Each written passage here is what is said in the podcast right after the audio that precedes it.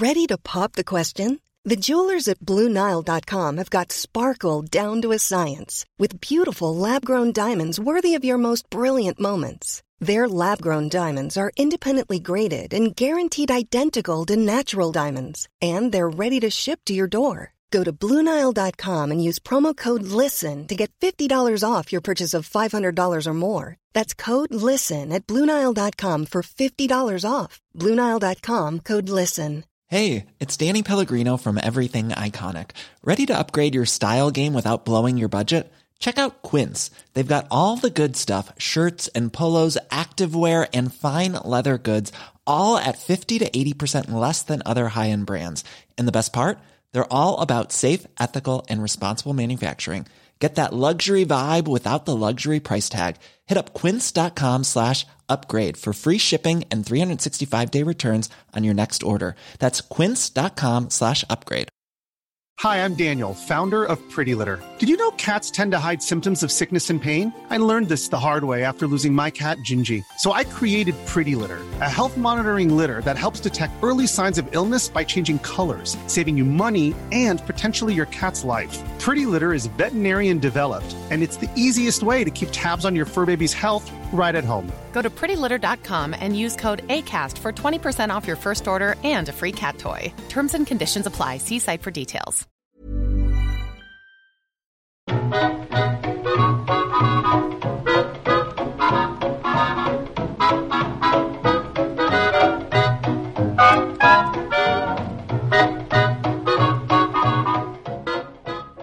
Jag hade egentligen tänkt inleda dagens avsnitt, säsongens första avsnitt med ett citat från Harry Potter-böckerna. Jag har nämligen ett starkt och, det skulle visa sig, felaktigt minne av att Harry och Hermione på sitt schema har just det som vi idag ska prata om.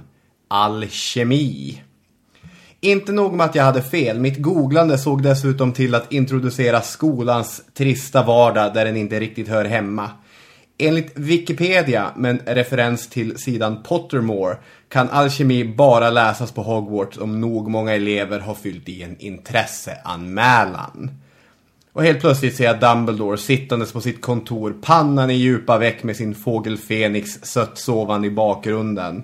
Som om det inte var nog med att han har en sociopatisk och ond trollkarlsmästare på fri fot. Ett trollkarlsministerie som helt har tappat fattningen och dementorer som hipp som happ avbryter quidditchmatcher. Dessutom måste ju ekonomin ordnas. Djupa suckar medan han bläddrar i äskanden skrivna på något solblekt papyrus. Hmm, elva elever som vill läsa alkemi. Nej, trollskolpengen räcker inte till. Det måste vara minst 15. Typiskt att trollbyråkratin ska sätta käppar i hjulet ständigt och jämt. Fy fan för den bilden. Tack så mycket internet, tack så mycket J.K. Rowling. Men under sen medeltid och renässans där var det inga problem att skapa ett intresse för alkemin. I varje vrå, i varje litet hörn destillerades och separerades metaller, kroppsvätskor och gud vet allt. Vi hoppas kunna återskapa just den magin. Jag heter Robin Olofsson och med mig har en man som kan förädla nästan vad som helst till guld. Daniel Hermansson heter han. Nu är historiepodden tillbaka.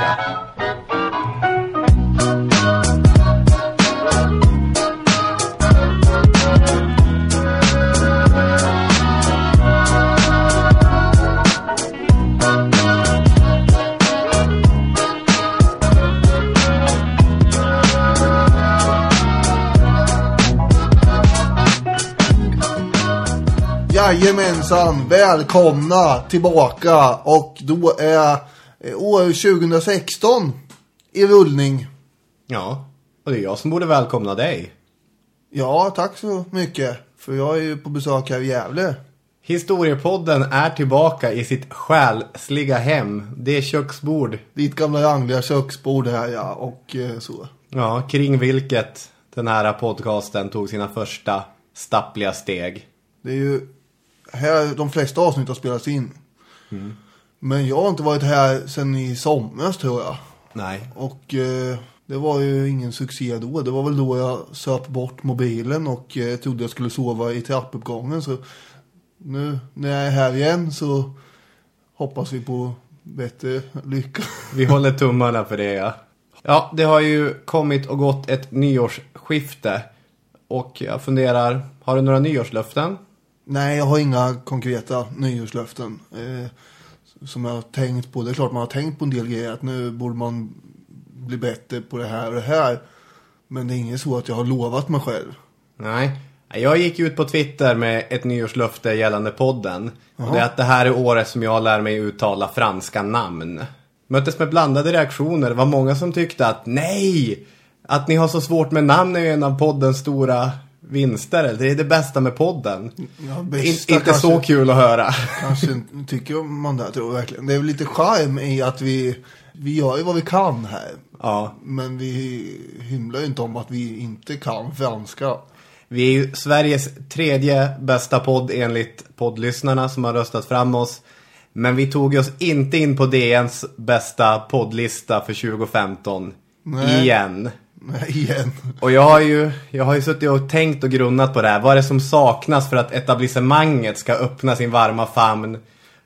Ta oss i den famnen, klappa oss på ryggen och säga såja, nu är ni hemma. Och Du vill verkligen det. Ja, det är klart jag vill. Det, det här är ju, det här är ju mitt, mitt stora projekt. Och det är ju såklart det franska uttalet. Just det, man kan ju inte hålla på och, och krångla med det för mycket. Då låter man ju totalt oseriös. Nej, hur ska en kulturjournalist kunna Ta stå in. bakom någon som inte ens kan uttala franska namn? Säger sig självt. Själv känner jag att eh, vi är i ganska gott sällskap med de övriga stora poddarna i Sverige som inte heller lyckades eh, leta sig in på den där listan. Så, jag känner inte att det är någon större kris över vad Nej, I min inte jag heller. Med det sagt så var det många jättebra poddar på den listan. Humanistpodden har jag lyssnat mycket på i Mm. jul. Jättebra. Ska vi eh, dyka in i den första fasta punkten för året? Får julen att snurra. Ja! Jag är så otrolig jul, julfantast. Du håller i dig och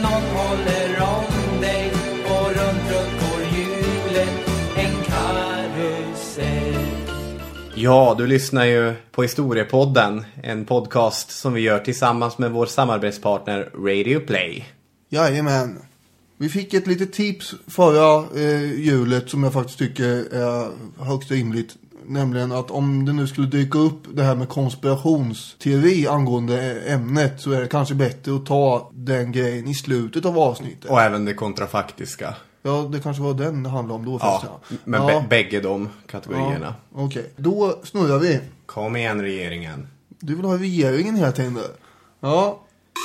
Oj.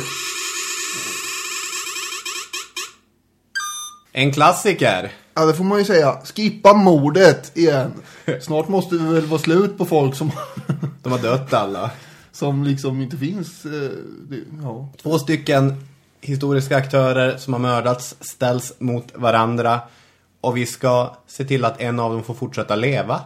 ja, men då drar vi fram den första karaktären här. Väldigt högt. Oj. Julius Caesar dyker upp här. Ja, han blev mördad där lite grann. Och ett, ett leende från öra till öra visar sig på Daniel Hermanssons ansikte. Ja, det, det här kan jag ju om man säger så. nu kör vi nästa. Och Martin. Luther King. Jaha. Jaha. Ja, nu har vi alltså den helt orimliga situationen att vi får spara livet på Roms främste medborgare. Eller på medborgarrättsrörelsens största och viktigaste personlighet. Vad säger du? Magkänslan säger väl att det skulle vara kul om Martin Luther Kings icke-våldskampanj för afroamerikaners rättigheter hade kunnat fått gå hela varvet i mål. Även om många stora framsteg skedde under hans livstid så var det ju ändå ett tragiskt sätt som han dog på. Caesar hade väl gjort sitt eller? Ja, men det kan man ju inte veta. det är väldigt svårt att veta vad som hade hänt om han hade fått fortsätta leva. Men det går ju inte att utesluta att om jag hade varit eh, en av de där senatorerna så hade jag också hållit i en dolk. För att eh, det är ju självklart att vi måste ju rädda Martin Luther King här. Det finns mycket att säga om Caesar. Men han var ju inte en eh, särskilt sympatisk eh, herre som gjorde så mycket positivt för det samhällssystem han befann sig i. Utan snarare tvärtom. Och man kan till och med, ja man kan ju förstå nästan då vissa av de här aktörerna. Inte för att man ska rättfärdiga mord givetvis, men det fanns liksom inget sätt att eh, få bort karln på längre för han hade sett till själv att det inte gjorde. Om Caesar hade fått fortsätta leva, vad tänker du skulle kunna ha skett då? Ja, det, det enda är väl att man hade ju, man hade ju sluppit eh, det andra inbördeskrig som kom sen då mellan eh, hans adoptivson Octavianus och eh, Marcus Antonius.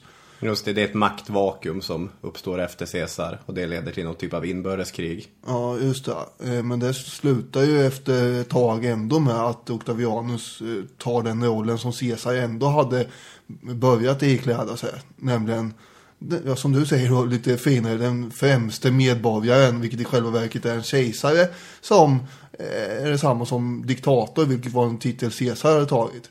Så det hade inte gjort någon skillnad om han hade blivit dödad eller fått leva ändå för att eh, liksom, republiken och demokratin var ju förlorad redan tack vare honom. Och på det sättet är det väl bättre att spara Martin Luther King för då kanske det hade kunnat bli lite förändring och så. Vi låter alltså Brutus och gänget sänka sina dolkar i Caesars kropp Så blir det ju. och rädda Martin Luther King. Det var stort av oss. Inte särskilt svårt dock. Nej, ska det inte alltid vara.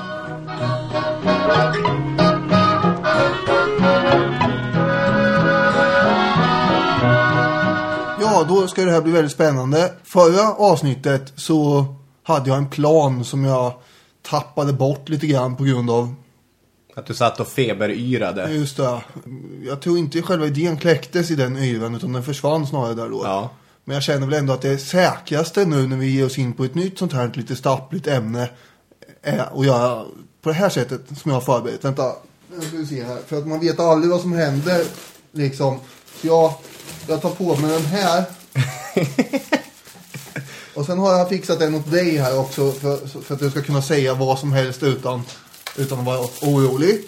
Varsågod, jag får en fin foliehatt. Tack så mycket. Daniel Hermansson har alltså byggt två stycken foliehattar. Ja.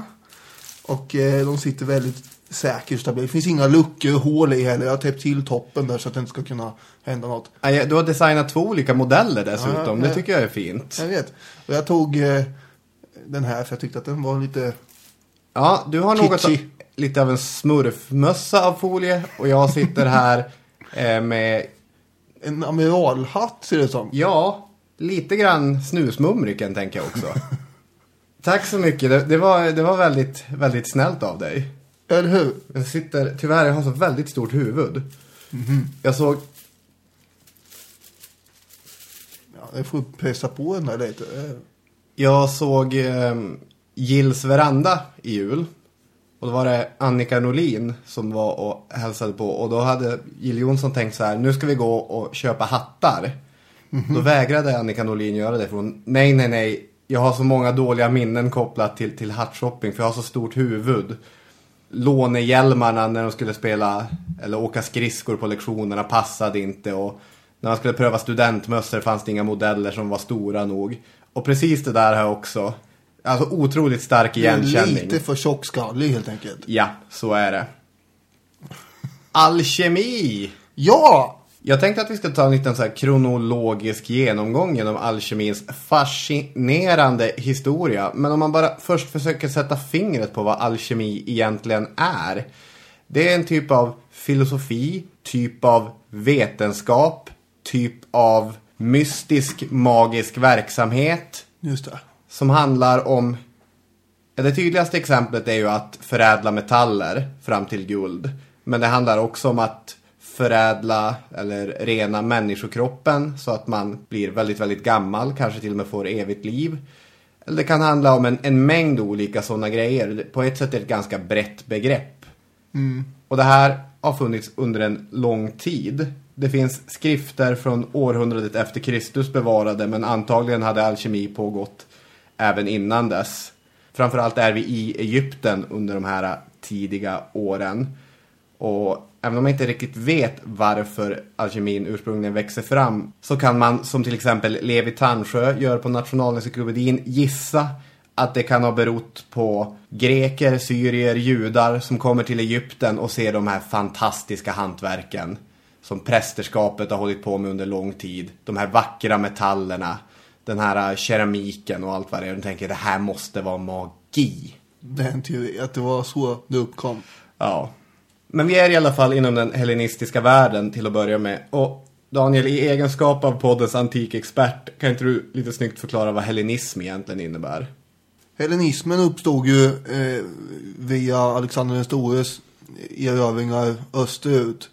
Och då man tog med sig den grekiska kulturen som beblandades med den persiska kulturen. Alltså, och den grekiska, ja, ska man säga, filosofi och kultur och, och Språk. och språk eh, spreds över bland annat eh, ja, Medelhavet. Där hade det funnits innan en del om man säger så i och för sig.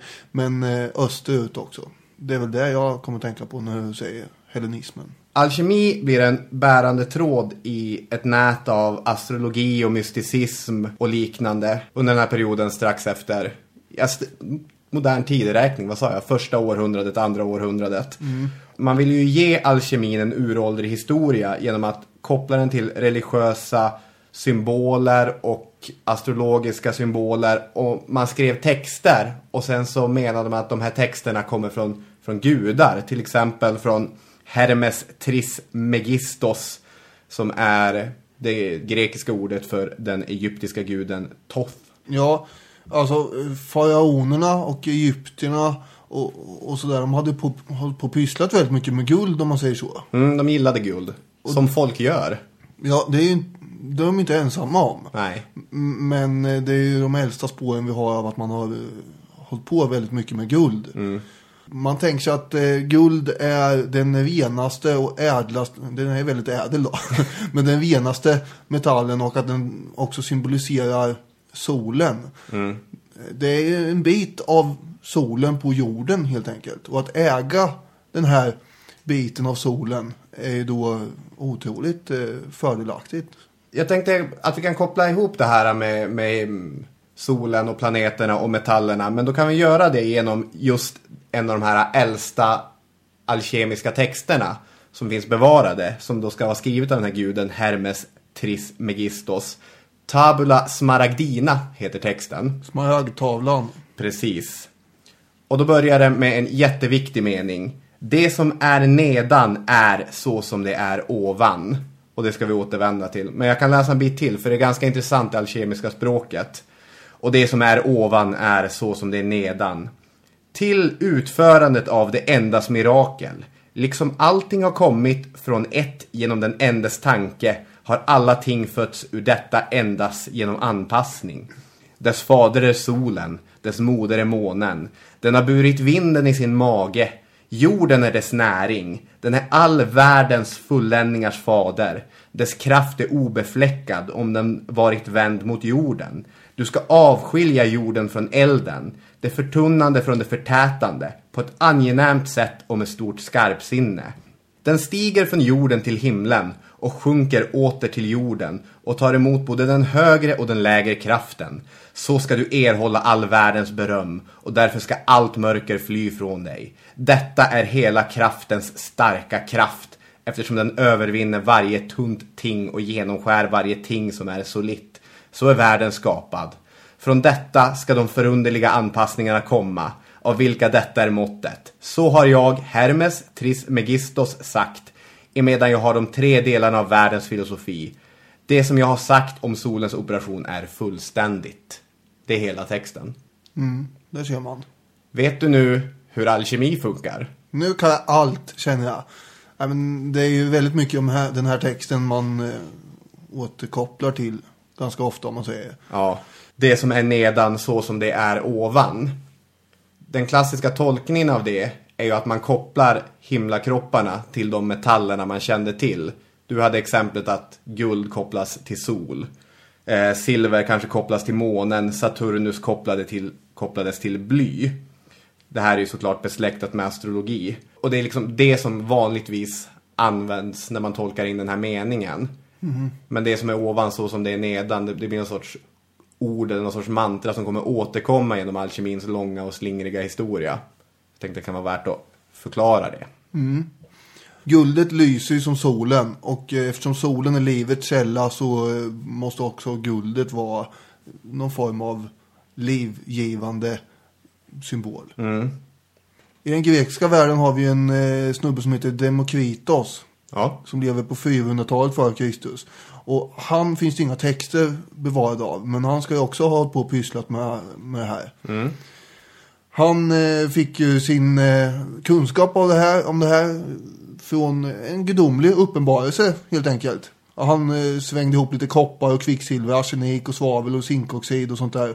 Eh, och, och så skulle han då få ett eh, renare sinne just det. rent som guld. Så han är också en sån här som man brukar laborera med. När man vill eh, verka kryptisk. För det är väldigt mycket kryp kryptologi i det här.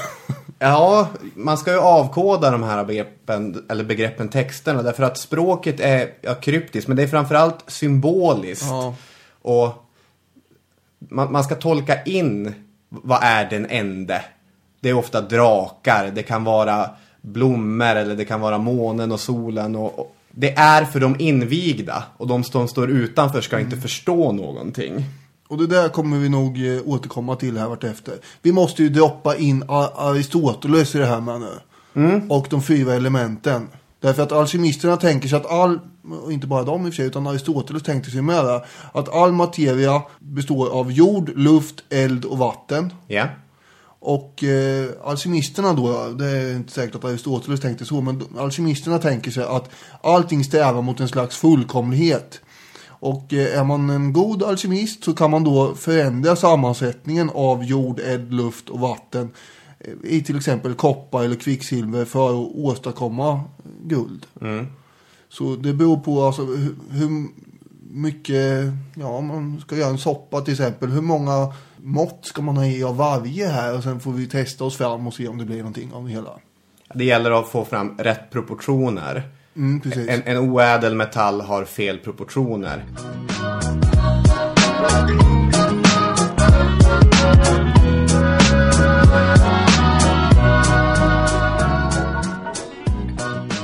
Apropå Caesar. År 47 när han är i trakterna så brinner ju Alexandrias bibliotek ner. Ja. Och gudarna vet hur många eh, fina skriftrullar fullproppade med recept på hur man gjorde guld som fanns där i. Rätt många kan vi anta. Det, man kan ju anta det här för att det finns inget sätt att motbevisa. Åtminstone så eh, försvann ju ungefär en halv miljon skriftrullar. Det är ju hemskt av en massa andra skäl. Även om jag inte tror att det fanns så mycket guldmakarrecept där. Nej. Men det här gjorde ju då att, eh, för i Alexandria hade man ju förmodligen pysslat en del med det här också, somliga. Det här gör ju att eh, det kommer ju att dö ut en smula här vartefter. Och sen återupptas den här tråden av ett gäng andra människor några hundra år senare. Ja.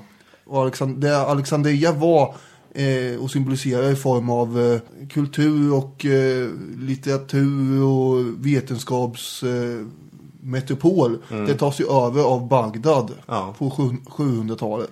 Precis.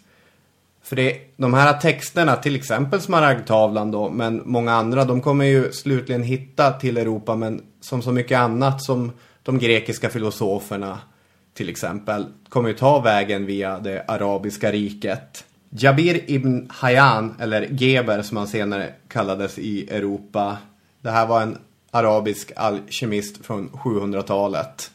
Han var hovläkare åt eh, kalifen. Där araberna hade ju gett sig till känna om man säger så. Eh, på 600 och 700-talet och eh, tagit över showen. Om han fanns överhuvudtaget. Det är ju lite omstritt. Vissa menar att han... Det är flera andra författare som på 900-talet ska ha skrivit skrifterna och sen när de här har blivit översatta i Europa så har en, en hittepå-karaktär uppfunnits. Men vi kan väl...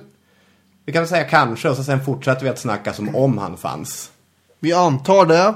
Och vad han pysslade med då var att göra en himla massa experiment. Med sina ugnar och trattar och smältdeglar och grejer. Det kokade och bubblade och rykte och hade sig överallt här. För han skulle ju framställa både det ena och det andra. Bland annat människor eh, på konstgjord väg. Det var Någon slags Frankensteins föregångare där. Men gärna eh, sådana här eh, skorpioner och ormar och grejer. Men här kunde man säkert laborera ihop där. Just det. Och varför inte lite guld eventuellt? Mm, såklart. För utöver det här äh, idépaketet om de fyra elementen så kommer under Geber och under den här arabiska perioden även tanken börjar presenteras att all materia består av två eh, ämnen, vilket ibland beskrivs som två hypotetiska ämnen. Men kvicksilver och svavel eller någonting som påminner om kvicksilver och svavel. Och för att förädla metaller så handlar det om att hitta perfekta proportioner emellan dem. Och att guld är den ädlaste av dessa metaller och det blir därför det slutgiltiga målet för en alkemist att göra just det här. Vad han gjorde var ju bland annat att laborera fram salpetersyra i alla fall. Och det är högst verklig substans. Ja, det kommer man ihåg från kemilektionerna. Ja, så det även om, ja, någon har ju gjort det åtminstone. Och sen om det var någon som hette Geber eller inte. Men någon där bort igenom i Bagdad satt och kokade ihop det här. Och sen gav man åtminstone den här Geber äran för det hela. Ja. Eh, och det, även om man inte fick fram så mycket guld, vilket vi kan anta, så eh, fick han ju fram andra användningsområden. Rostskyddsmedel, impregnering av eh, kläder och läder och sådana grejer. Det behövs. Det kan vara bra att ha. Så det var ju inte helt värdelöst det här direkt ändå. Nej, det var absolut inte värdelöst. Man fick säkert mycket praktiska grejer ur det. Mycket av de här verken som tillskrivs honom är otroligt invecklade och som vi har sagt då symboliska, numerologiska och kodade på alla möjliga sätt till höger och vänster. Ja. Som ingen vettig människa kan bli begrip, begripa. Eller som trångsynta människor som oss helt enkelt inte kan ta in i all dess härlighet. Du menar att det finns, eh, om man har lite skruvar lös här och där, då, då, då fattar man det. Säger två vuxna män i foliehatt. Ja, ja jävlar. Vi... Men eh, det är viktigt här att ha med sig då att eh, araberna som så- att säga förvaltar den här eh, kunskapen. Och eh, de håller ju till även i Spanien och eh, lämnar ju kvar lite papper och grejer där som sen kommer hamna i européernas händer. Just det. Dessutom så är det så att eh, apropå europeer så åker de till Mellanöstern under framförallt 1200-talet och även en sväng på 1300-talet och sådär och eh, utövar korståg och då tar de med sig en massa papper tillbaka också. Ett annat guldrecept, månne. Och de här papperna kommer ju sen då finnas i Europa och eh, komma till användning några hundra år senare när det verkligen börjar blomstra den här branschen. Ja, precis. För det är ju på 1200-talet som de första alkemiska skrifterna översatta på latin landar i Europa. Och man kan tänka sig alltså, när man börjar kolla, vad är det här för någonting? Ett recept på guld! Omg! Ja, det är inte dumt. 1600-talet kommer ju slutligen bli, man kan säga, alkemins gyllene århundrade. Ja, men renässansen börjar lite tidigare och som vi vet så betyder det här på nytt födelse. Eh, man återupptäcker antiken och det är ju bland annat det man gör här och via arabernas papper. Eh, det är förnyelse. Digerdöden har ju dragit fram här och gjort det rent hus som ett annat slags eh, mänskligt lavemang. Och alla som är kvar, de är ju glada att de lever och lite grann känner man att eh, nu, nu är min tur här. Och man är sin egen lyckas med och eh, lite individualism kanske blomstrar här och där. Man hade kunnat börja eh, liksom förhandla med godsherren att jaha ja, jag vill minsann ha lite större del av kakan här men jag ska, det fanns ingen konkurrens. Arbetskraft Nej. var ju eh, skriande behov av. Ja, Och det här gör ju då att en och annan kanske också tänker att ja, men man kan ju ha det bättre, få det bättre under livets gång. Ja. Det är en sån tanke. Jag- Jag håller med dig om, om det här, men jag tänker ändå att man ska skjuta in en att i jämförelse med medeltiden, det är inte som 1980-talets individualism-boom. Det tror jag att lyssnarna begriper. men, men i jämförelse med eh, 1200-talets eh, inställning där man föddes in i en eh, eländig och fattig tillvaro som bondson och alltid skulle vara i den position du hade fötts till så kunde man få det bättre Ja. här nu. Det är ju från de här den här tiden som Robin Hood-historier och grejer kommer också att eh, ja, vi ska minsann göra revolt och få det bättre här tillsammans på något sätt. För all del. Och då blir ju att göra guld en sån variant som en del slår sig in på. Tanken är ju, det har vi kanske gått igenom lite grann, men för att förtydliga det hela ännu mer. Ja. Att allting utvecklas och förvandlas. En larv eh, blir inte en larv hela sitt liv, utan det blir en fjäril av den. Ett frö kan bli till en planta och så vidare. Och allting förändras och, och, och förändrar skepnad. Till exempel, all, som vi sa, all materia består av de här fyra elementen. Och din kropp är ju materia. Ja. Men i din kropp, den symboliseras ju mest av själen då. Och själen kommer ju finnas kvar efter att din kropp är borta. Och då försvinner den inte, den bara antar en annan form på något sätt. Och saker och ting kan mogna till fulländning. Och på samma sätt så är det med metaller eh, som kan mogna i jordens inne. Silver till exempel hade man ju sett förekom i blymalm. Ja. Och guldspår kunde finnas i silvermalm. Och om då silver bildas av bly efter att ha mognat så kunde säkert guld bildas av silver efter en, sen hur lång tid det tog, det visste man ju inte. Nej. Men man kunde säkert snabba på den här processen lite grann. Alltså na- naturen vill förädla allting, men Ja. det tar bara en fruktansvärt lång tid. Då måste man ju kunna ge den en knuff på något sätt. Eh, med diverse experiment. Mhm. Och eh, det ädlaste av allt då förstås, det är ju, och det renaste, det är ju guld så att säga. Ja. För att använda en anakronistisk term, det som behövs för att hjälpa naturen på, på traven är ju en katalysator. Det behövs det röda pulvret, ett magisterum eller som det är mest känt, det vises sten, the philosopher's stone. Den här tillsatsen som skulle kunna göra den här till synes magiska processen möjlig. Och det är det som mycket av alkemin handlar om, att försöka hitta eller försöka framställa, försöka på något sätt få tag i det vises sten, det röda pulvret. Det här är ju urämnet som alla andra ämnen är skapade ifrån. Just det. Det här eh, ämnet innehåller livsprincipen för alla varelser. Eh, och eh, som sagt med hjälp av det här så kan man få grejerna att mogna lite snabbare. Det gäller bara att komma åt det här på något höger. Ja. Och det är ju det de har pysslat med i alla tider. Sen är det ju inte så bara att det handlar om att få fram metalliskt guld då. Utan Nej. det är ju också, det här kan vara drickbart det här guldet i flytande form eventuellt med. Det blir då någon form av livselixir som gör att man lever otroligt länge. Eh, En del beskrivningar eh, menar ju på att om man tar det här pulvret blandat med vin så eh, faller efter ett tag tänder och hår av och så växer det fram nytt. Och så kan man hålla på så här tills livet har förlängts i flera hundra år. Just det. Paracelsus, som vi kommer komma till lite senare, som är en av liksom, den medicinska alkemins stora namn. I en av hans skrifter, i och för sig från 1660, så är det mer än 100 år efter hans död, men då beskriver den att man framställer det vises sten på följande sätt. Take only the rose-colored blood from the lion and the gluten from the eagle. When you have mixed these, coagulate them according to the old process, and you will have the tincture of the philosophers, which an infinite numbers have sought after and very few have found.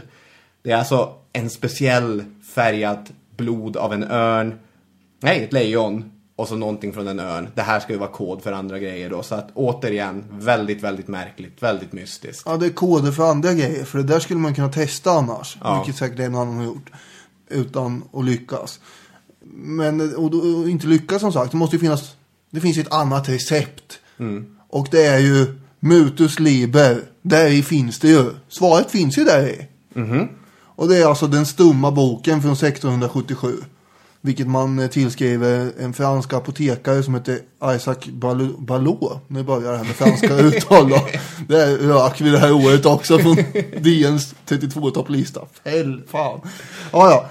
Eh, det är alltså ingen text där utan det är bara en massa teckningar och bilder. På änglar och märkvärdiga, skumma och mystiska djur.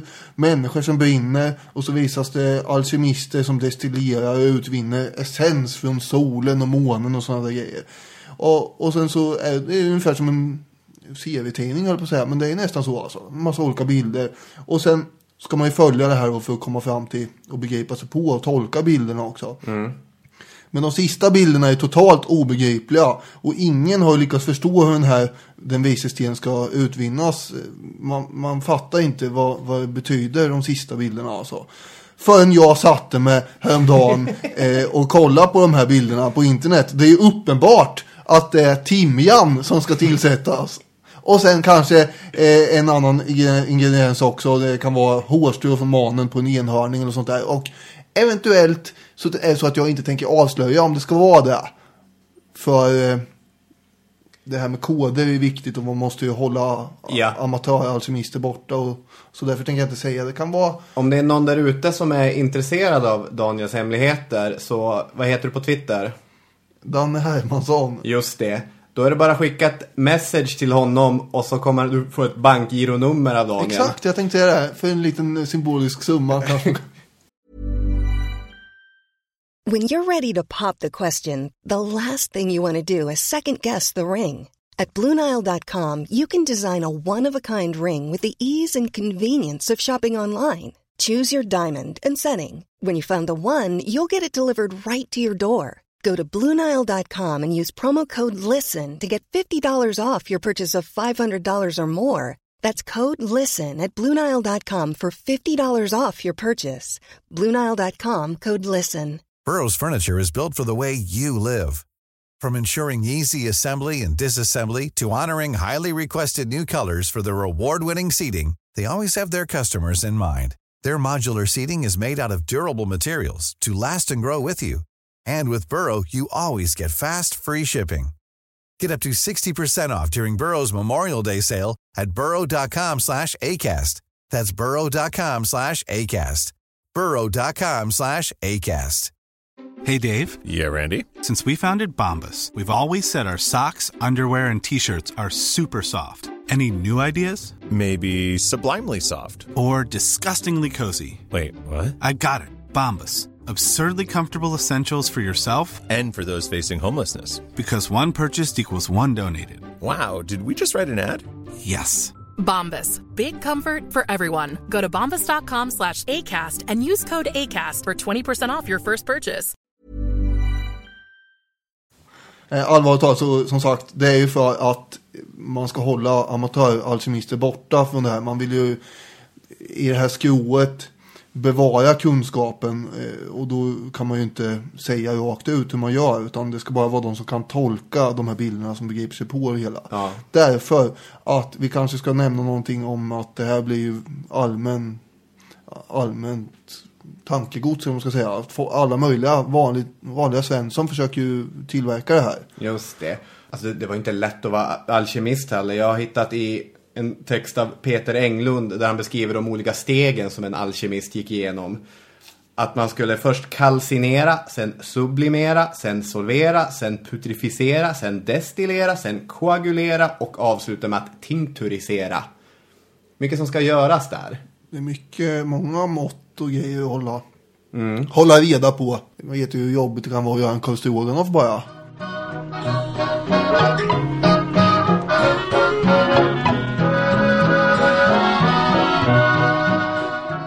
går vidare till eh, de här pustarna som de kallas. Just det. Charlatanerna. Mm, de här, ja de vill ju bara åt guldet. De förstår sig inte på det andliga och det heliga i det här inte. Penninggiriga eh, människor. Eh, som under 1500 och 1600-talet då försöker ge sig på det här. Det är män och kvinnor som har ugnar och, och smältdeglar och, och sådär eh, hemma. Liksom i källaren eller på vinden eller var som helst. Ja. Och så har man sådana här pustar. Eh, Blåsbälgar. Blåsbälgar, ja. Och alla pysslar med det här fram och tillbaka. Och det har blivit mainstream lite grann. Och då vet man ju att eh, de som känner sig hemma i det här från början, de som var de som kom på själva grejen. De vill ju... Det, de, fi- det finns ett starkt indie-ideal hos alkemister att de tänker, jag lyssnade på Håkan Hellström före han var på Ullevi. Ja men lite så är ju här att nu ska vanligt folk börja pyssla med det här. Nej, de kan inte det här. Nej. Och så säger man, de söker blott att skapa guld medan sanna filosofer endast önskar kunskap. De förra framställer enkla tinkturer och dumheter. De senare strävar efter tingens principer. Ja. För här försöker man ju också, man ska uppnå någon slags eh, andligt djup och eh, man ska bli, få klarsynthet i eh, massa filosofiska sublima konstigheter. Ja. Men, men sen vem som är en pustare och vem som är en äkta alkemist också, det är ju inte helt enkelt att ta fram. Och många av de absolut största alkemisterna, till exempel Paracelsus, var under perioder av sitt liv högst ifrågasatta. Och det är viktigt att komma ihåg där att alkemi har i någon mån alltid varit ifrågasatt. Det har ju aldrig undervisats på universitet som till exempel astrologi har gjort. Eftersom det är en praktisk vetenskap, det är inte en teoretisk vetenskap. Ja, det- finns ju teori också till naturligtvis, men det är ju väldigt praktiskt. Och det finns berättelser, transmutationsberättelser.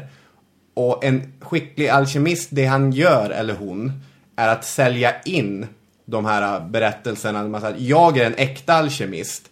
Och i berättelsen så har man då gått upp mot en falsk alkemist och man har avslöjat den falska alkemi- alkemisten för den bluff som denne är.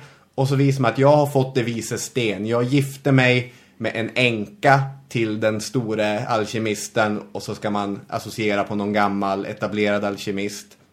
Eller man har träffat någon form av ängel eller man har fått det vises sten på det sättet. Det påminner lite grann om såna här berättelser om bluesmusiker som har träffat djävulen ute vid någon övergiven korsning någonstans och sålt sin själ mot att ha blivit så otroligt bra på gitarr eller trumpet eller vad det kan handla om. Att, Du vet att du har dragit den här eh, metaforen eh, i två avsnitt i rad nu va? Va? Det var exakt så här du sa. Det kan ni ju backa och lyssna på angående Näcken. Sa jag? Ja, det sa jag. Jag vet inte, du kanske vill ha kvar det här bara som bevis för att det börjar gå på repeat lite grann. Ja. Men, men. Eh, de här pustarna, de eh, tänkte ju inte på det här med filosofisk bevisföring och så. Utan de ville ju ha guldet. Och kungarna och furstarna var ju exakt likadana.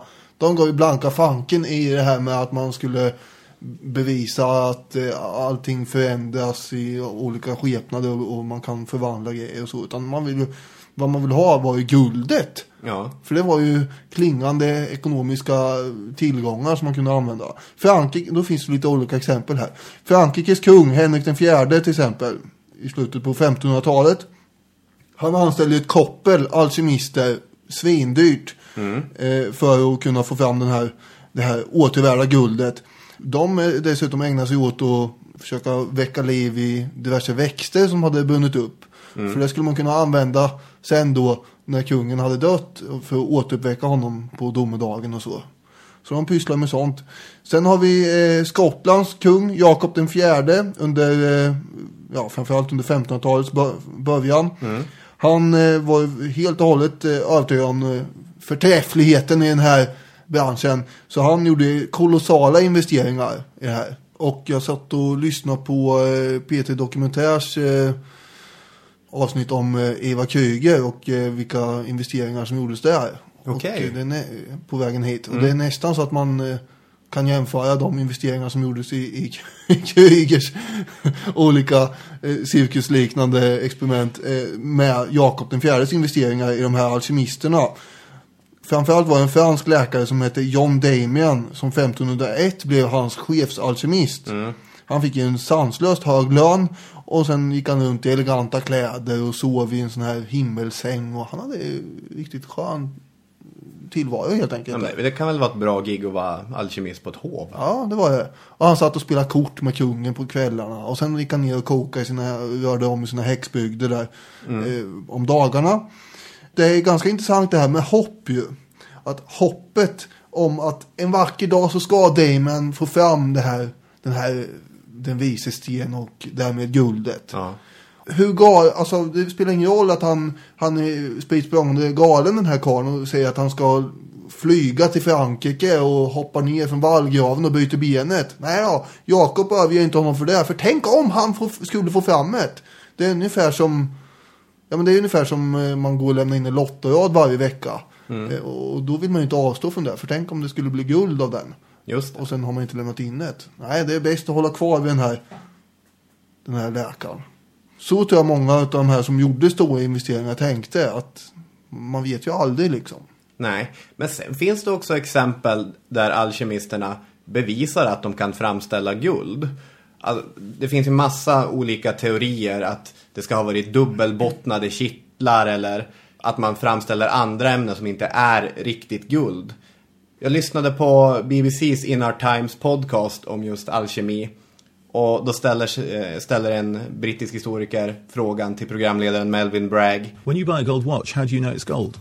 Well, I don't know anything about that sort of stuff. no, but precisely, it's the same then. How if it's if it's a yellow color, if it's heavy, if it's malleable, then it's sort of gold. Um, and you do find, for example, um, still in museums, uh, gold coins and medals which have been struck. Uh, some of them even which are Oh, from partially fool's silver. gold, of course, yes. Uh, well, yeah, like yeah. like pyrite, Yeah. yes. Nu finns det ju sätt att ta reda på det här som experter förstår sig på. Jo, jo, jo, såklart. Men det ska inte vara så svårt att blåsa mig till exempel. Nej. Inte mig eller Jakob den fjärde heller. Nej. Och de, man kanske till och med kan lura sig själv, vad vet jag? Ja, det tror jag att många gjorde. Eh, och de här symboliska skrifterna de skrev som var så otroligt kodade hela tiden. Jag tror inte de begrep själva riktigt all, alla de här quasi-filosofiska symbolerna de slängde in. Det var ju den här Tott som du pratade om innan, den här egyptiska guden. Hans stav och eh, sånt som han håller i. Det är ormar och det är cirklar och, och det är grejer på. De här bara st- strösslar man ju med i de olika texterna. Och eh, idag är det ju ingen kemist eller någon annan som begriper någonting av de här texterna. Och jag tror inte de alltid gjorde det själva heller när de skrev dem.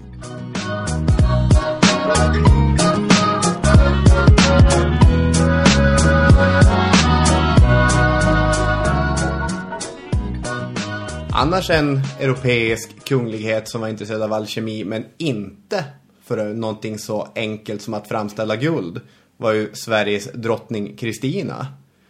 Hon var själv och flörtade lite grann med alkemi. I en oavslutad skrift om naturvetenskap som hon skrev Il Laboratorio Filosofico så behandlar hon universalmedicin.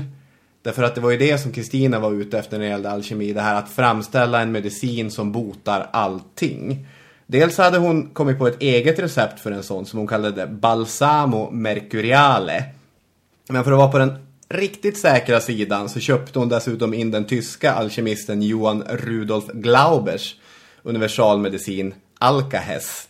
Mhm. Och när drottning Kristina dog, om man kollade vad hade hon på sig egentligen eh, den kvällen som hon somnade in så hade hon receptet på Glaubers medicin på sig. Det är lite ironiskt i och för sig men Det verkar inte ha hjälpt då. Nej, så att många år senare så gick hon fortfarande omkring med det där och tyckte att det betydde någonting. Och det är ju den andra aspekten av alkemi, den här medicinala biten. Och då kanske vi ska komma in på Paracelsus. Ja, den här 1500-tals eh, snubben. Ja, en schweizare med ett långt krångligt namn. Paracelsus säger vi. Ja. Eh, han eh, försökte ju då styra över alkemin att inte bara eh, handla om att förvandla metaller utan då få den här medicinska innebörden också. Och då har han ju skrivit Många har sagt att alkemi handlar om skapelsen av guld och silver. Det är inte mitt mål. Istället är alkemi en metod för att undersöka vilken kraft och makt som ligger i medicin. Ja. Och sen hade han en massa teorier om det här som inte jag riktigt begriper allting av med svavel, kvicksilver och salt. Han lägger till ett tredje element i den här. Kvicksilver och svavel pratade vi om tidigare. Ja. Men det här är alltså inte nödvändigtvis substanser utan det är element så att säga. Det är flyk, ja, kvicksilvret är ju flyktigt och, och svavel ska vara fastbindande på något sätt. Ja. Så där, där tappar jag nu mig då kan jag säga. När det inte bara är det som det verkligen är. Ja. Men grejen med den här medicinala biten av alkemin är ju att människor förr i tiden visste betydligt mer om medicin. Därför de levde ju mycket längre. Och beviset på det är ju tydligt. Beviset finns i Bibeln. Jag menar, hur gammal blev Adam? Han blev över 900 år gammal. Ja, de hade ju någonting, någon kunskap där som man inte hade på 1500-talet tydligen. Ja, precis. Noak blev lika gammal. Alltså flera av de här patriarkerna, Enos och Set och allt vad de nu heter, blev över 900 år gamla. Men sen, för varje generation blev det värre och värre. Moses blev bara 120 år gammal. Nej, stackarn. Fruktansvärt. Paracelsus, det är ju under första halvan av 1500-talet han är verksam. Det är ju en ganska kristen period. Även om det är en period av, av splittring inom kristendomen så är det ju ändå en mer eller mindre helt impregnerad religiös värld.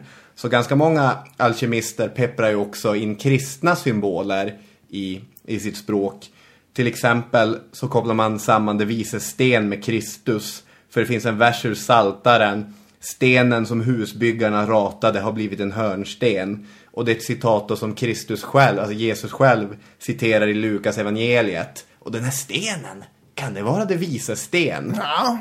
Men den här medicinala kunskapen har alltså funnits. Beviset finns i Bibeln, men den är borta. Och det finns bara ett sätt att ta reda på den och det är genom alkemisk forskning, experiment. Och på det sättet är ju Paracelsus en, alltså en empiriker. Därför han undersöker massa ämnen, han undersöker massa kurer. Han har ju någon sorts teori, det är väldigt fascinerande här, det man fattar. Min förståelse av det kanske man ska börja varje mening med Mm. att säga. Men, men Paracelsus, först använder han astrologi för att sätta en diagnos på dig. Därför att du har en inre stjärna som är kopplad till någonting ovan. Så om det är ovan så också nedan. Och då tittar jag på dig och jag säger, ja okej, jag gör lite astrologiska uträkningar och kommer fram till att du har gikt.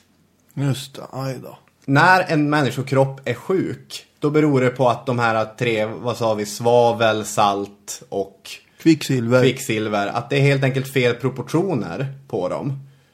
Mm. Och sjukdomar kommer alltid utifrån och angriper kroppen. På det sättet är han ju ganska modern. Även om man inte säger att det är bakterier som gör det så, så har han ju ändå en, en Det, alltså han var ju väldigt kritisk till den här Galenos.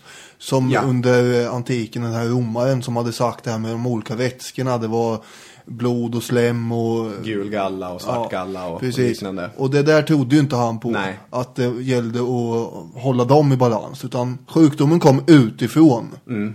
Och då måste man kunna hälla i en patient någonting som kommer utifrån för att bota det här också. Ja. Och vissa av de här blandningarna var ju byggda på alkemisk magisk värld. Men vissa var ju bara örter och oljor och grejer. Och det är ju ett första steg mot en ganska modern syn på medicin. Ja, jag vet inte om det, man ska ta det här för att det var det han gjorde. Om han hällde i folk kvicksilver och svavel. Eftersom det inte är sä- säkert att det sym- symboliserar de här substanserna. Men om han gjorde det så är ju antagligen inte det så särskilt nyttigt. Nej men om man gjorde det skulle han ha slutat också eftersom han, Ja. första experimentet Nej. funkade inget bra. gick inte bra. Patienten ligger och splattrar, sprattlar här och tycks eh, få brinna upp. Eller vad nu händer när man, ja. Men apropå att han var empiriker, den här Geber som vi pratade om innan på Ja. 700-talet, han var ju också där. Han hävdar att han kom på ett botemedel till syfilis. Det är bra gjort. Vilket eh, han antagligen inte gjorde. Däremot så kom han ju på något eh, smärtstillande medel, extrakt från valmo blomman. Och det låter ju mer rimligt. Ja, det tror jag funkade utmärkt. Det tror jag är en av få grejer som faktiskt funkar. Mm. Men även alltså inom, när man ska skriva den moderna medicinens riktiga historia Mm. så måste ju Paracelsus inkluderas i den. Även om man Ja, ja. motiverade allt på magisk väg.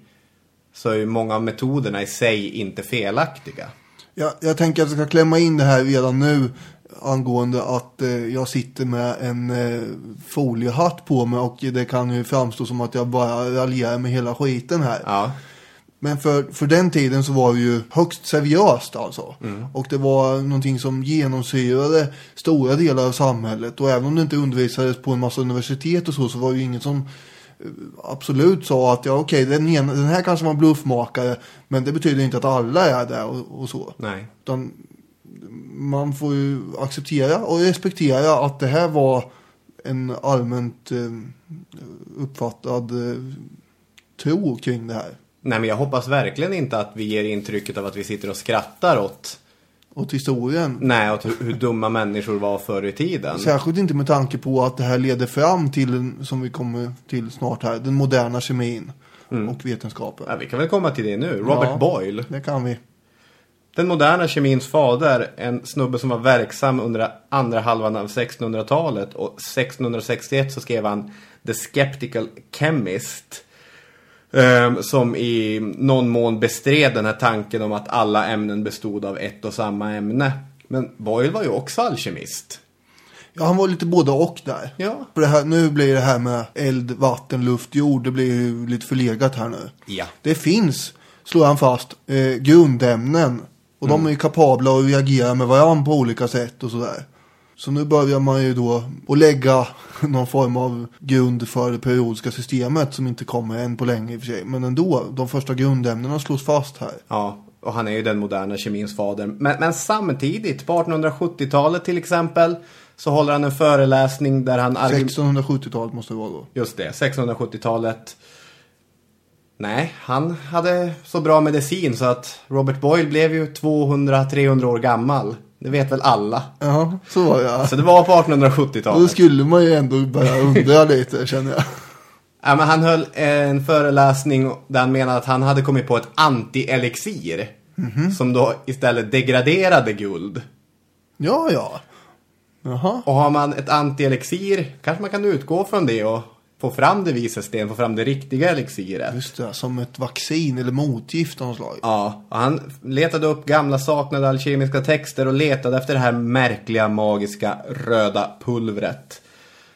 Någon direkt motståndare till alkemi var han inte, utan han var liksom modern kemist och alkemist. Alltså de höll ju på och mixade en hel del och på under tiden så kom de fram till en massa grundämnen. Den här tyska alkemisten Henning Brand till exempel som 1669 håller på och letar efter devisesten. Eh, parallellt med det så blandar han en massa ämnen eh, kors och tvärs eh, i mer vetenskapliga experiment och vips så får han fram fosfor. Genom att koka sitt eget urin. Just det, och här har vi ett grundämne. Ja, ja. Det började lysa. Mm. Wow! Så det är ju under 1700-talet som allt fler alkemister tar bort det här med all framför Ja. och kallar sig bara för kemist. Alltså på 1600-talet finns det ingen som har så stor laboratorieerfarenhet som inte är alkemist. Nej. Under eh, slutet på 1600-talet så finns det 13 grundämnen. Mm. Under slutet på 1700-talet så är man uppe i 78 stycken. Det går snabbt. Så då går det ju snabbt. Men däremot möjligheten att göra guld och få evigt liv, den verkar ju allt mer fjärran Mm. hela tiden. Och dessutom så slår ju sådana här saker som förnuft igenom. Ja. Och, eh, och så. Och då, ja, då blir det lite ur modet att vara alkemist mer och mer. Det hindrade inte Isaac Newton från att vara alkemist i och för sig. Nej, men han är ju också i skarven här inte direkt i mitten eller slutet Nej, 1700-talet. i och för sig. Men han får ju ofta förkroppsliga upplysningen och den naturvetenskapliga revolutionen. Men sanningen är att han skrev fler texter om alkemi än vad han skrev om matematik.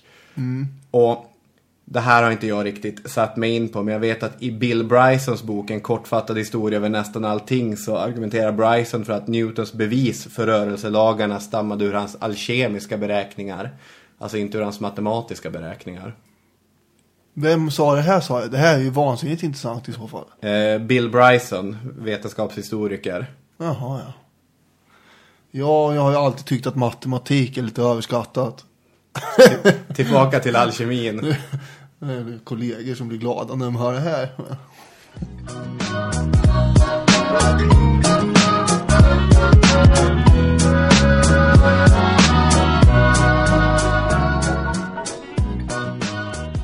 Var det någon som sa svenska alkemister? Vem är en av eh, de stora? Nej, jag, jag kan inte se längre än Strindberg. Okej, intressant. För jag vet inte ens om jag skulle sätta alkemiststämpeln på honom. Då måste vi ju ta eh, den store guldmakaren August Nordenskjöld här. Okej, få höra om August Nordenskiöld. August Nordenskjöld. Han eh, är ju då eh, alkemist. Men han är också Swedenborgian. Just ja, Emanuel Mm. Swedenborg, mystikern. Ja, han var ju vetenskapsman också. Men eh, han, Mest mystiker. han var ju mystisk i den meningen att han, han skapade en egen form av kyrka. Mm. Swedenborgianismen där. Eh, som eh, är ju kristen då och trycker på de tio budorden och, och sådär. Men framförallt så finns det en eh, socialt ansvarstagande dimension i det här. Och i, eh, när den sprider sig till England och sådär till exempel så ja men då börjar man ju samla in pengar för att leverera billiga eller gratis livsmedel till svältande människor och sådana saker. Och det är även Swedenborgianerna har spelar en viss roll åtminstone i avskaffandet av slaveriet som de är ivriga kritiker mot. Och den här Nordenskjöld var ju Swedenborgian då och han var eh, alkemist. Lever i slutet på eh, 1700-talet. Och hans tanke var att han skulle frälsa världen från det onda som var den mänskliga kärlekens förnedring. Vad man nu menar med det. Ja, men han, en av hans kompisar till exempel gick till en, eh, ett medium och undrade varför är de flesta äktenskapen olyckliga? Ja, och det kan man ju undra. Det, det måste ju bero på någonting. Och då tänkte man sig att roten till allt det här eländet låg i penningtyranniet. Oj, oj, oj. Mm. Och hur ska man komma åt det här? då? Jo, det ekonomiska systemet ska ju helt enkelt förstöras genom att om man kan göra så mycket guld som möjligt så kommer ju ingen vilja ha guld. Och det här är också någon slags dubbeltydighet hos alkemisten. För på ena sättet så är ju guld det finaste och vackraste och heligaste som finns. Mm. Men dyrkandet av det här världsliga behovet av guldet, det vill säga vid en materiell penningbehov och så, Ja. det, det förkastar de ju. Så därför vill man göra så mycket guld som möjligt så att det blir värdelöst, tänkte han så här. För det blir alltid bättre när det är superinflation. Mm. Jag vet inte om han hade utvecklat den här tanken, vad som skulle hända då riktigt. Men eh, han vill i alla fall, som det beskrivs, eh, undergräva den jordiska rikedomens herravälde. Och så ska man då eh, göra en social reform av det hela sen. Han beger sig, eh, mycket intressant, med Gustav IIIs stöd 1779 till London för att han ska förbättra sina kunskaper i alkemi där. Sen 1780 så återkommer han. Kungen eh, tycker att nu är det läge att komma tillbaka här. Ja. På hans uttryckliga order till och med. Då upprättar Nordenskjöld eh, vid Drottningholm en egen liten alkemiverkstad där. Och Men så- vad mysigt. Ja visst, det bubblar och ryker och han kokar och grejar där så mycket han bara kan. eh, Han svettas och mixar hela dagarna där i allsköns häxbygder. Ja. Och eh, kungen han eh, går runt där och vankar fram och tillbaka, Gustav III vi pratar om.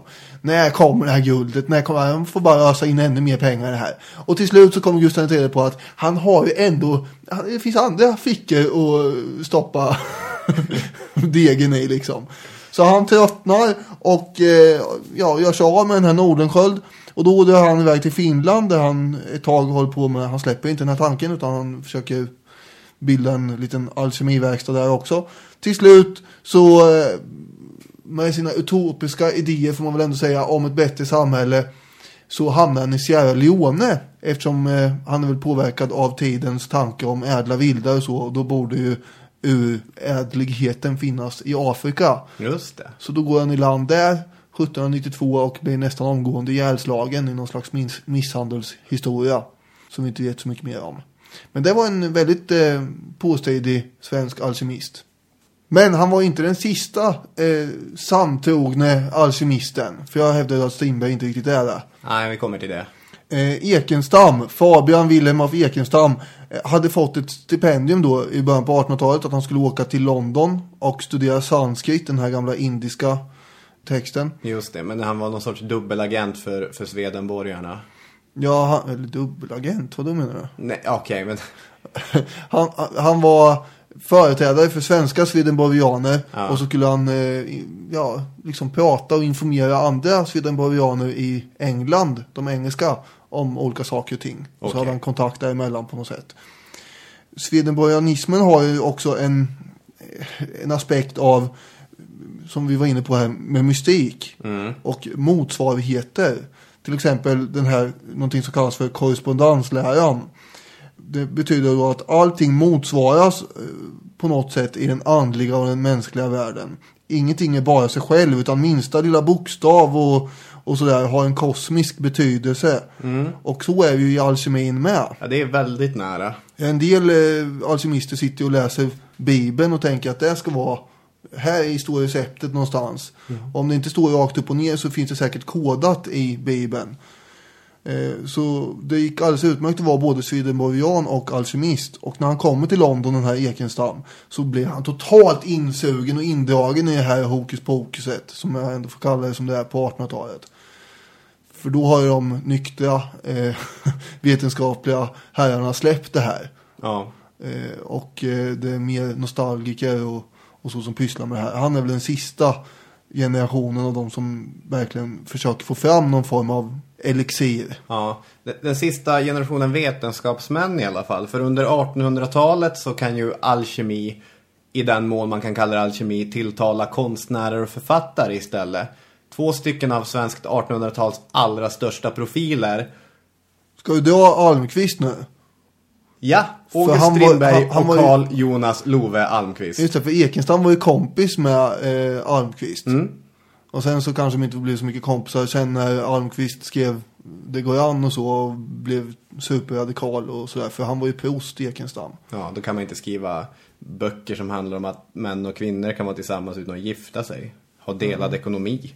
Du hör ju. Det tyckte inte han i alla fall, den här Ekenstam. Nu får vi komma ihåg att han levde på 1800-talet. Ja.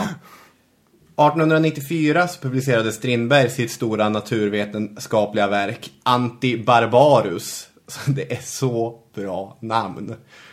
Det är Mm. oavsett vad man tycker om Strindberg.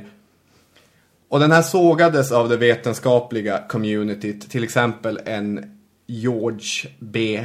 Kaufman, som då var kemiprofessor, granskade Strindbergs texter. Och Kaufman skrev så här, han ansåg att Strindbergs överdrivet känslomässiga engagemang och mystiska tro på analogier och tal resulterar i nästan komplett avsaknad av objektivitet i experiment och teori. Mhm. Det är ju en stark kritik för en bok om naturvetenskap. Ja. Men det Strindberg kämpade för, eller huvudpoängen som jag har förstått den i hans text, är inte att tillverka guld. Han var ingen guldmakare och det är därför många menar att Strindberg inte var äkta alkemist. Men han argumenterar ju för tanken om att all materia består av ett enda ämne och bestrider den här tanken på flera olika grundämnen. Ja, det är den han vill motbevisa. Ja, och det är ju en alkemisk tanke. Jo, visst. Och han framställde kattguld och var alldeles till sig i trasorna över det. Ja. Och så.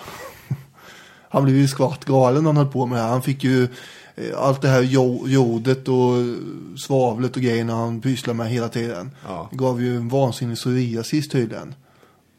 Stackars Strindberg. Det här är under Inferno-krisen.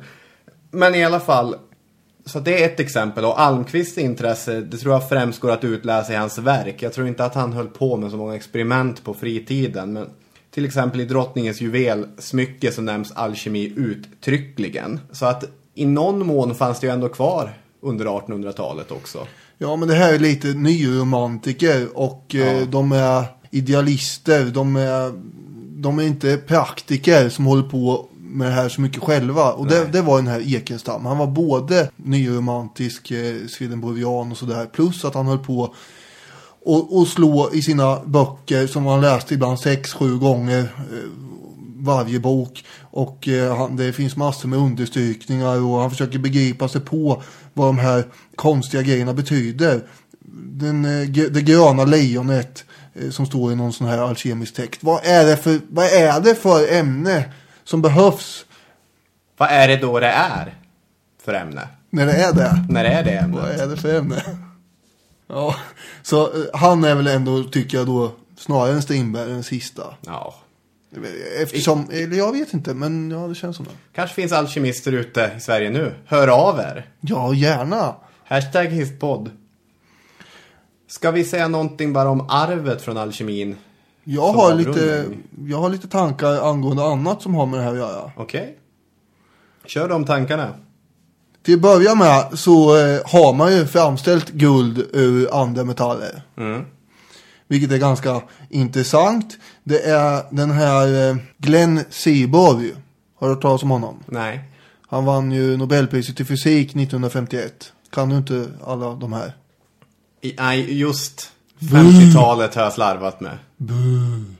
Nej, ja. det, det, jag har inte järnkoll på alla Nobelpristagare i fysik heller. Men han lyckades ju då genom metallen vismut framställa mikroskopiska mängder guld Mm. ur den.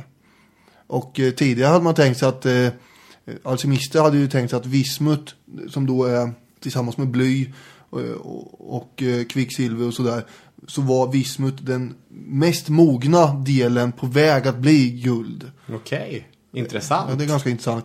Men eh, han, han lyckades ju med det här och sen är det inte ekonomiskt gångbart att försöka förvandla all vismut som finns i världen till guld därför att det blir så extremt små mängder ändå. Men han visade att det var möjligt. Och han fick ju Nobelpriset och det får man ju pengar av. Så han tjänar ju pengar på att framställa guld. Ja. Får man ju säga. Har någon kollat igenom hans labb efter ett mystiskt rött pulver? Ja, just det. 1980 var det här för övrigt som han eh, gjorde det här. Så att han hade ju... Det var inte det han fick Det Nobelpriset kan, kan för, inte gärna alltså. varit det han fick Nej. Nobelpriset för. Det. En annan sista eh, grej jag har är ju att eh, är det inte lite intressant att eh, man tänker sig att guldet kom till jorden i sin barndom för 4,5 miljarder år sedan eh, från rymden. Asteroider som bombarderar eh, jordens eh, kärna och sen finns det ju då i manteln vad man kallar för järnälskande metaller och det är ibland guld en av dem. Okej. Så eh, därför så finns det ju då, tänker man sig, ja, vilket är ganska troligt med, eh, men i vilka mängder vet man ju inte, eh, guld på asteroider. Då finns det företag som jag tycker är helt fantastiskt. Ett amerikanskt företag som då har fått för sig Deep Space Industries. De ska ut och exploatera asteroider. För att eh, på en enda asteroid kan det i teorin finnas mer guld än på hela jorden. Och det här vore ju något att eh, använda. Sen kanske man blir då som eh, Nordenskjöld, att man översköljer hela guldmarknaden så det blir infla- inflation i det. Men det är en annan femma. Ja. Man undrar lite grann, är det här science fiction? Eller är det teknisk, faktisk vetenskap? Eller är det här eh, på något sätt vår tids alkemister, de här Deep Space Industries? Our tiny planet sits in a vast sea of resources, including millions of asteroids bathed in the sun's free energy 24 hours a day. The same rocks that could fall from our skies also contain everything we could ever need, both out there and down here. It's time someone seized the opportunity. Deep Space Industries. Rymden är översvämmad av guld. Och det guldet vill vi ha. Jag vet inte. Men det är en intressant tanke. Har de kommit igång med sin verksamhet? Inte vad jag vet. Men eh, de skulle i den gamla artikeln jag läste eh, ges ut 2015. De var, hade kapacitet till det. Påstod de. De ska vara med överallt där man ska kolonisera rymden och så vidare. De har väldigt storslagna planer och eh, deras reklamfilmer är nästan som en eh, någon slags dataspel när det gäller science fiction. Hör av er Deep Space Industries om ni vill vara med och sponsra podden. Mm. Alkemi är kul och intressant och mystiskt och märkligt.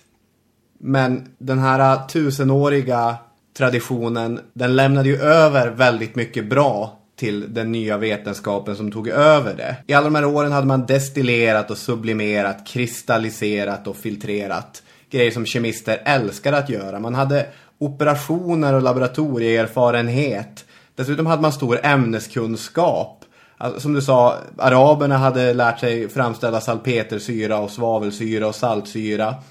Och europeiska alkemister kommer fylla på den kunskapen med, med många andra. Vi sa fosfor, man kan ta arsenik, antimon, flera andra ämnen. Så att alkemin, även om det kanske är bra att vi satte punkt för den, så har vi mycket att tacka alkemin för. Ja, så är det ju. Det är ju för kemins historia helt enkelt. Mm. Är vi nöjd så? Ja, det känns bra att vara igång. Ja, det är inte så dumt. Nej, det är fint.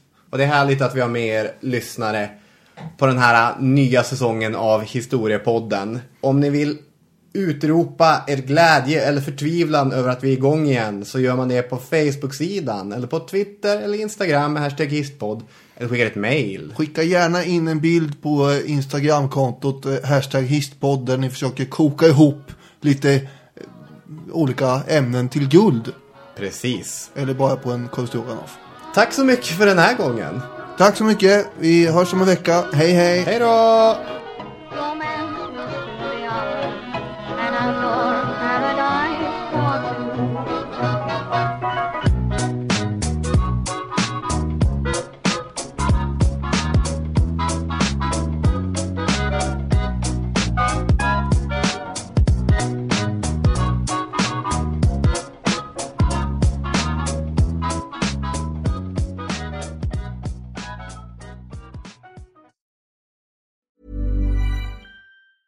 Normally, being a little extra might be a bit much, but not when it comes to healthcare. That's why United Healthcare's Health Protector Guard fixed indemnity insurance plans, underwritten by Golden Rule Insurance Company, supplement your primary plan so you manage out of pocket costs. Learn more at uh1.com.